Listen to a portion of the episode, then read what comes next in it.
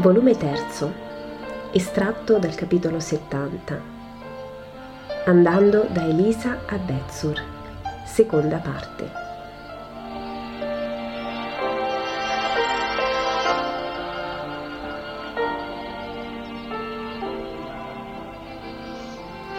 Dopo la sosta, il cammino riprende verso l'ora di nona, quando le ombre si allungano da ogni albero di quella zona molto ben coltivata in ogni sua parte la strada è abbastanza buona nonostante sia tagliata fra i monti e i panorami sempre variati levano la monotonia dell'andare. Anche Mariziam ora, completamente rasserenato, gioca e tenta a suonare il suo strumento per imitare gli uccellini. Ma veramente i suoi non sono canti, ma lamenti molto discordi che mi sembrano assai sgraditi e più difficili della comitiva, ossia a Bartolomeo per la sua età e a Giuda di Acheriot per molti motivi ma nessuno parla chiaramente e il bambino fischia saltellando qua e là. Solo due volte accenna ad un paesello annidato fra i boschi e dice È il mio? e diviene tutto pallido. Ma Simone, che se lo tiene ben vicino, risponde Il tuo è molto lontano da qui. Vieni, vieni, che vediamo di cogliere quel bel fiore e portarlo a Maria. E lo distrae così. Il tramonto ha inizio quando appare Bezzur sulla sua collina e quasi subito, sulla via secondaria presa per andarvi, ecco i greggi dei pastori e i pastori che accorrono. Ma quando Elia vede che c'è anche Maria, alza le braccia con stupore e resta così, non osando credere a se stesso. La pace a te, Elia, sono proprio io. Ti era stato promesso e a Gerusalemme non fu possibile vederci. Ma non ci pensare, ora ci vediamo, dice dolcemente Maria. Oh madre, madre. Egli non sa che dire, poi finalmente trova. Ecco, la mia Pasqua la faccio ora. È lo stesso e meglio ancora. Ma sì, Elia, abbiamo venduto bene, possiamo uccidere un agnellino. Oh, siate ospiti della povera tavola, prega Levi e anche Giuseppe. Questa sera siamo stanchi, domani. Udite, conoscete una certa Elisa, sposa ad Abramo di Samuele? Sì, è nella sua casa di Bezzur, ma Abramo è morto e lo scorso anno sono morti i suoi figli. Un male di poche ore il primo, né mai si comprese di che è morto. L'altro andò lentamente e nulla fermò il male. Noi le davamo latte di capra novella perché i medici lo dicevano buono per il malato. Ne beveva tanto, preso da tutti i pastori, perché la povera madre aveva mandato a cercare chiunque avesse una capra di primo latte nel gregge. Ma non servì a nulla. Quando siamo tornati al piano, il giovane non si nutriva più. Quando siamo tornati in Adar, era morto da due lune. Oh, povera amica mia, mi voleva bene nel tempio un poco parente mi era nell'antenato. Era buona. Uscii per sposare Abramo, al quale era promessa dall'infanzia, due anni prima di me, e la ricordo quando venne per l'offerta del primogenito al Signore. Mi fece chiamare, non me sola, ma mi volle da sola poi per più tempo. E ora è sola. Oh, bisogna che mi affretti a consolarla. Voi restate, vado con Elia ed entrerò sola il dolore vuole rispetto intorno a sé. Neppure io, madre, chiede Gesù. Tu sempre, ma gli altri, neppure il piccolo, sarebbe un dolore. Vieni, vieni Gesù. Attendeteci sulla piazza del paese, cercate un ricovero per la notte, a dopo, ordina Gesù a tutti. E soli con Elia, Gesù e la madre vanno fino ad una vasta casa tutta chiusa e silenziosa, alla quale il pastore bussa col suo bastone. Una serva mette il viso al finestrino chiedendo chi è. Maria si fa avanti dicendo Maria di Gioacchino e suo figlio di Nazareth, dillo alla tua padrona. È inutile, non vuole vedere nessuno, si lascia morire nel pianto. Provaci. No, So che mi caccia se cerco di distrarla. Non vuole nessuno, vedere nessuno, parlare a nessuno. Solo con il ricordo dei figli parla. Vai, donna, te lo ordino. Dille, c'è la piccola Maria di Nazareth, quella che nel tempio t'era figlia. Vedrai che mi vuoli. La donna se ne va scuotendo il capo. Maria spiega al figlio e al pastore. Elisa era molto più vecchia di me, attendeva nel tempio il ritorno dello sposo, andato in Egitto per affari di eredità, e vi stette perciò fino all'età insolita, ha quasi dieci anni più di me. Le maestre usavano dare alle piccine delle allieve adulte per guidarle e lei fu la mia compagna maestra. Era buona e ecco la donna. Infatti la servente accorre stupita e apre il portone ben largo. Entra, entra, dice, e poi a bassa voce, te benedetta che la fai uscire da quella stanza. Elia si congeda ed entrano Maria col figlio. Ma quest'uomo veramente per pietà, all'età di Levi. Lascialo entrare, è mio figlio e la consolerà più di me. La donna si stringe nelle spalle e li precede per il lungo vestibolo di una bella ma triste casa. Tutto è pulito, ma tutto pare morto. Una donna alta, ma che va curva nelle sue vesti oscure, viene avanti in penombra. Elisa, cara, sono Maria, dice Maria correndole incontro ed abbracciandola. Maria, tu, credevo morta tu pure. Mi era stato raccontato, quando non so più, ho un vuoto qui nella testa. Mi era stato detto che tu eri morta con molte madri dopo la venuta dei magi. Ma chi mi ha detto che tu eri la madre del Salvatore? I pastori, forse. Oh, i pastori, la donna ha uno scoppio di pianto angoscioso. Non dire quel nome, mi ricorda l'ultima speranza per la vita di Levi. Eppure, sì, un pastore mi parlò del Salvatore e io ho ucciso mio figlio portandolo al posto dove si diceva che era il Messia presso il Giordano. Ma non c'era nessuno e mio figlio è tornato in tempo per morire. La fatica, il freddo, io l'ho ucciso, ma non ho voluto essere assassina mi si diceva che egli, il Messia, guariva i morbi. E l'ho fatto per quello. Ora mio figlio mi accusa di averlo ucciso. No, Elisa, sei tu che lo pensi.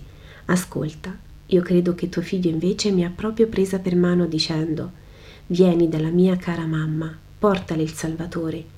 Io sto meglio qui che sulla terra. Ma lei sente solo il suo pianto e non può dire le parole che io le sussurro fra i baci. Povera mamma, che è come posseduta da un demone che la tenta alla disperazione perché ci vuole divisi. Mentre se lei si rassegna e crede che Dio tutto fa per un fine di bene, saremo uniti per sempre col padre e col fratello. Gesù lo può fare. Ed io sono venuta con lui. Non lo vuoi vedere? Maria ha parlato tenendo sempre fra le braccia la sventurata, baciandola sui capelli grigi e con una dolcezza quale lei sola la può avere. Oh, fosse vero, ma perché? Perché allora Daniele non è venuto da te a dirti di venire prima? Ma chi mi ha detto un tempo che eri morta? Non ricordo, non ricordo. Anche per questo ho aspettato forse troppo a venire dal Messia.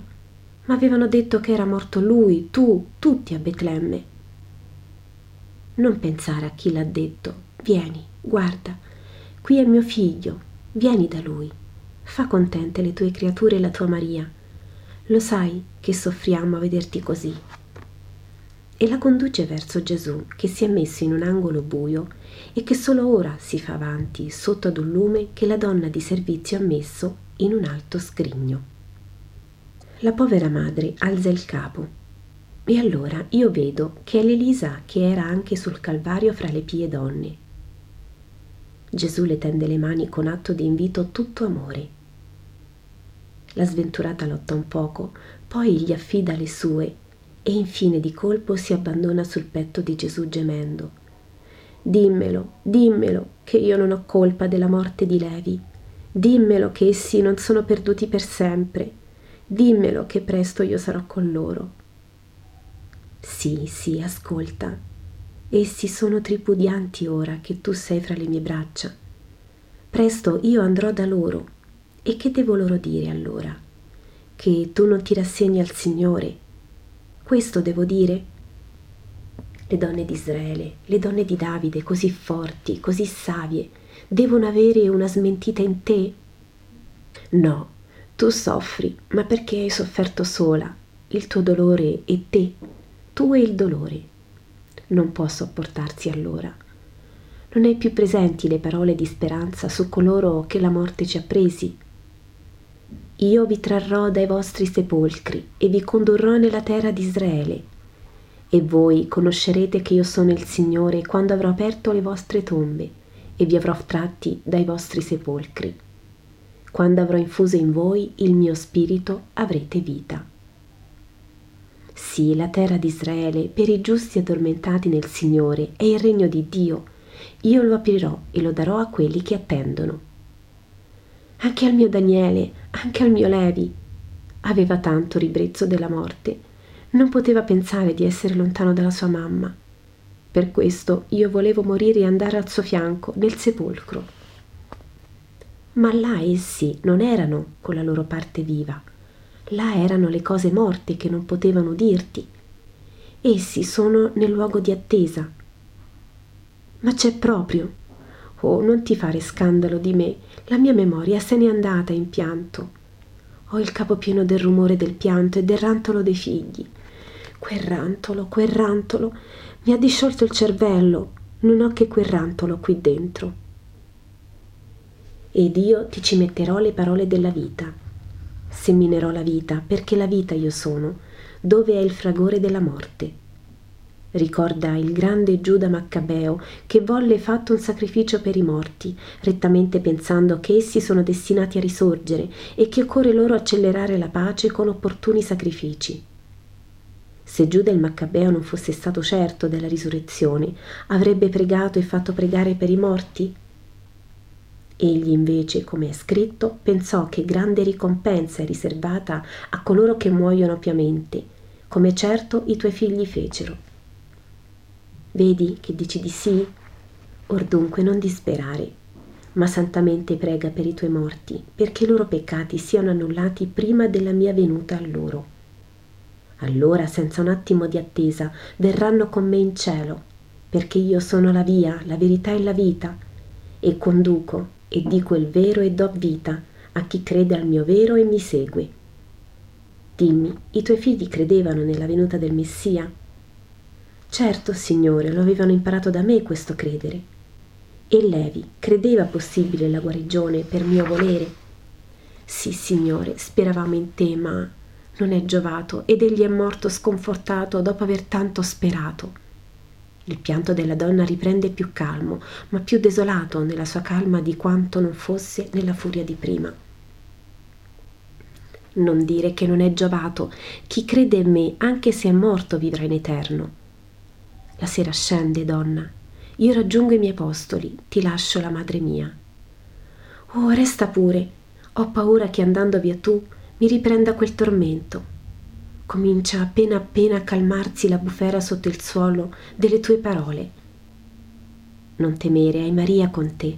Domani verrò di nuovo. Ho alcune cose da dire ai pastori. Posso dire loro di venire presso la tua casa?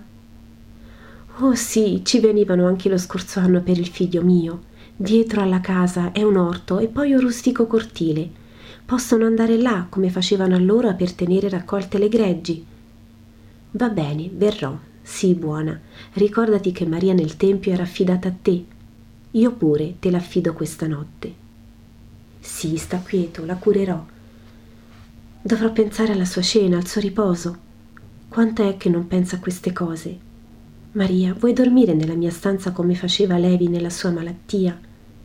Io nel letto del figlio, tu nel mio, e mi sembrerà di risentire il suo respiro leggero. Mi teneva sempre per mano. Sì, Elisa, e prima parleremo di tante cose. No, sei stanca, devi dormire. Tu pure sei stanca. Oh, io, io non dormo più da mesi. Piango, piango, non so fare altro. Questa sera invece pregheremo e poi andremo nel letto e tu dormirai. Dormiremo con la mano nella mano, anche noi due. Va pure, figlio, e prega per noi. Vi benedico, la pace sia con voi e a questa casa. E Gesù se ne va con la servente, che è di stucco e non fa che ripetere. Che miracolo, Signore, che miracolo! Dopo tanti mesi ha parlato, ha pensato. Oh, che cosa! Dicevano che moriva folle e ne avevo pena perché è buona. Sì, è buona e Dio l'aiuterà perciò. Addio, donna, la pace anche a te. E Gesù esce nella strada semibuia e tutto a fine.